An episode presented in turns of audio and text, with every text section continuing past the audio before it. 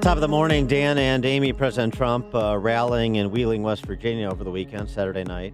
He uh, addressed the Kavanaugh matter to the throngs of Trump supporters. A vote to confirm Judge Kavanaugh is a vote to confirm one of the most accomplished legal minds of our time, a jurist with a sterling record of public service. So he's not backing down, and even though he green lighted the uh, up to a week, one week extension uh, for F- for the FBI to look into the allegations made against Kavanaugh. He also, despite uh, howling from the Democrats, reiterated that there were no parameters, that the FBI has free reign to investigate as they see fit. He uh, also took a shot at Democrats, did President Trump, in no uncertain terms about the Kavanaugh matter. Honestly, the Democrats are a disgrace. They are. They're a disgrace. And the number one enabler of the Democrats is the fake news media right back there. Tell you. So certainly, uh, he mentioned in West Virginia the polling on this, like 58-28 in terms of supporting the Kavanaugh confirmation. So it puts Joe Manchin in a bit of a trick bag, which is why there were reports out uh, before Friday's uh, deferral uh, to that that that Manchin was a yes vote Really? uh, when it got to the floor. So we'll see on that. But now we have to tackle the FBI probe and what that might look like and how that Yeah. might go. And Who's been interviewed and who has yet to be interviewed? yeah, I think uh, people are very curious about the nature of the scope of the interview.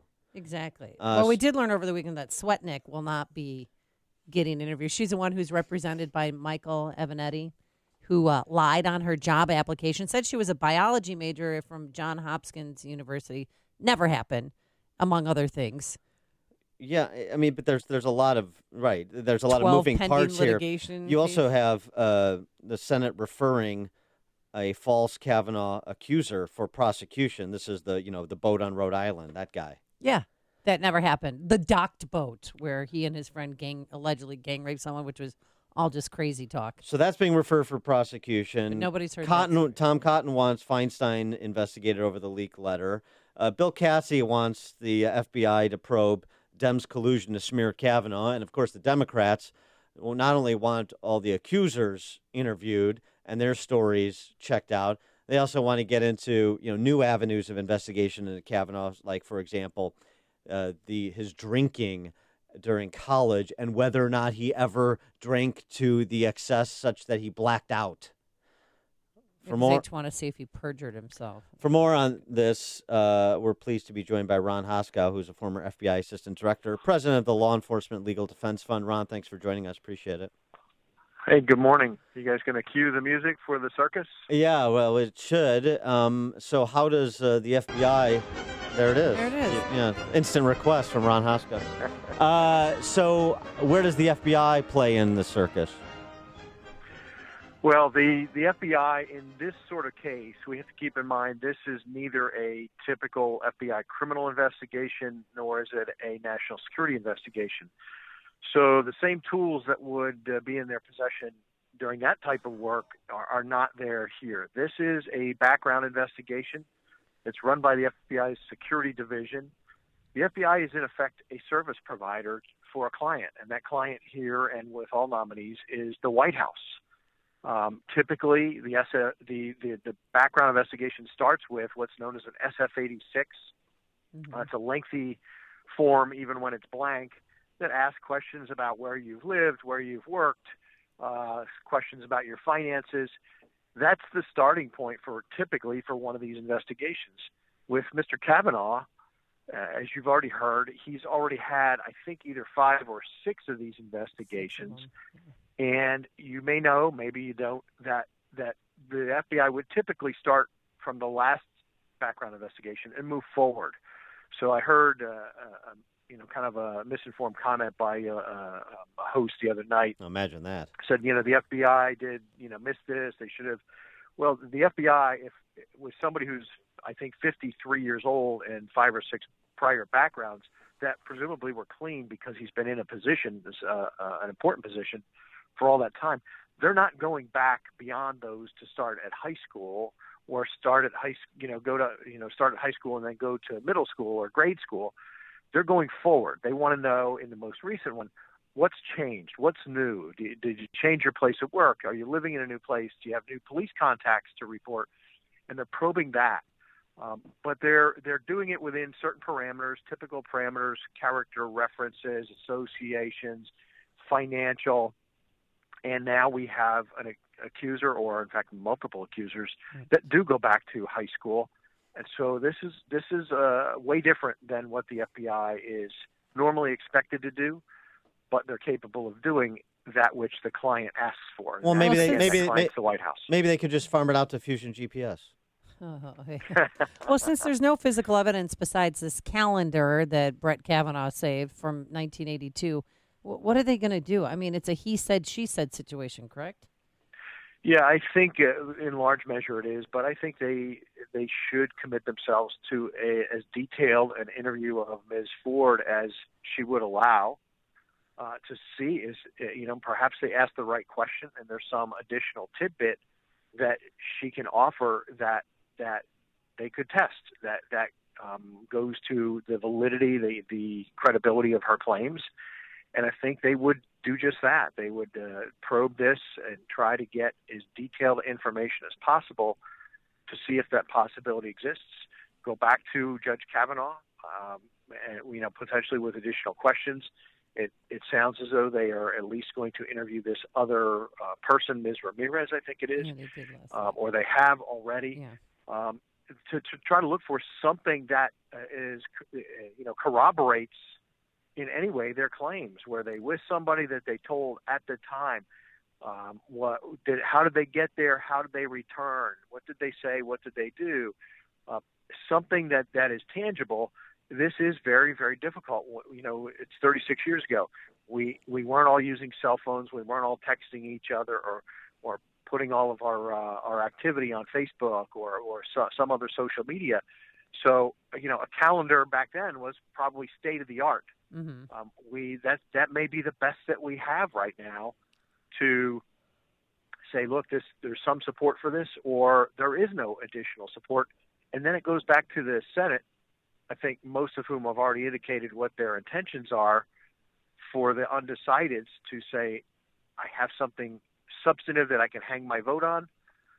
Uh, you know, it's up to them the, the burden of proof required in a, in a confirmation hearing to, to say, and, and the, the burden of proof could be, well, that guy's nominated by Trump. I'm a Democrat. I'm not right. voting for him. So, the, so, so know, some of them are already convinced. So, Joe Biden's comments from 1991, the the uh, Clarence Thomas confirmation hearing about the FBI, uh, that have been much bandied about, including by us on this show, uh, are in fact correct that the FBI doesn't reach conclusions. They provide information, and it's the Senate's job to reach a conclusion based on the information they provided. So, um, all you so what are you going to get? You're going to get another interview of Mark Judge. He uh, he he uh, sticks to the statement he's submitted previously under penalty of felony, or he recants. And then if he recants, then you've got uh, Mark Judge versus Mark Judge. How many character witnesses are you going to go to? Uh, for if you start interviewing character witnesses that back up Ford's testimony, then you got 150 women to interview that have had press conferences on behalf of Brett Kavanaugh. I mean, that the, the, the, that seems to me there's potentially no limit in scope here. And so I don't know how the FBI limits it and passes the kind of this was handled fairly test from both sides. Yeah, I'm, I'm pretty confident that the FBI, the scope of it is going to be limited by the White House counsel's office the the Senator Grassley and company and the White House are carefully considering what they're asking the FBI to do, and and the FBI would move quickly, but this is going to be circumscribed by politicians, and the end result is very likely to be uh, you know based on politics, not based on proof, because of exactly what you're talking about. You know, he said, she said, she's my friend, he's my friend uh, I don't know anything that, that supports or refutes. Uh, it could very well be we're left in, in very much the same position, which is politicians bickering and battling. What do you do when you have a person such as Mark Judge who is admitted, I mean, has written a book about his addictions and about blacking out and about being, you know, addicted to drugs? Is he even a credible witness? Well, that that's exactly the right question. It, it, it goes to credibility. Uh, does does does he have a recall of any of the significant events? And is is that recall credible or is it just bits and pieces? Frankly, uh, you know, the same question goes to Ms. Ford. Mm-hmm. How credible is it? How how in in what detail can she define what happened? How long did this encounter last? How many beers or or other drinks mm-hmm. or or any other uh, uh, illegal substances did she take before that might have clouded her memory, might have changed her memory? Well, those are all relevant questions. Uh, look, I, I, uh, I'm confident that Ms. Ford is a victim.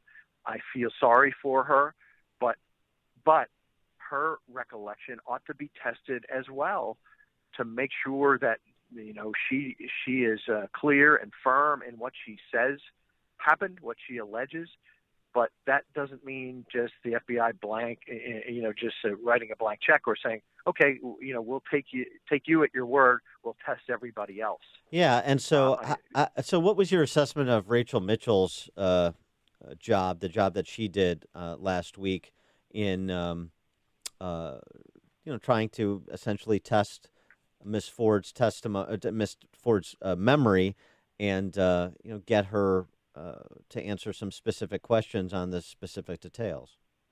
You know, I think it was. I, I heard it. I didn't as much see it. I was uh, actually in the car. I, I thought it was okay, but it, it was not a uh, just a kind of a running narrative. Look, this was uh, with millions of eyes watching. Um, the optics of even Ms. Mitchell uh, as the interlocutor ask, asking the questions for uh, the group of, of uh, Republicans.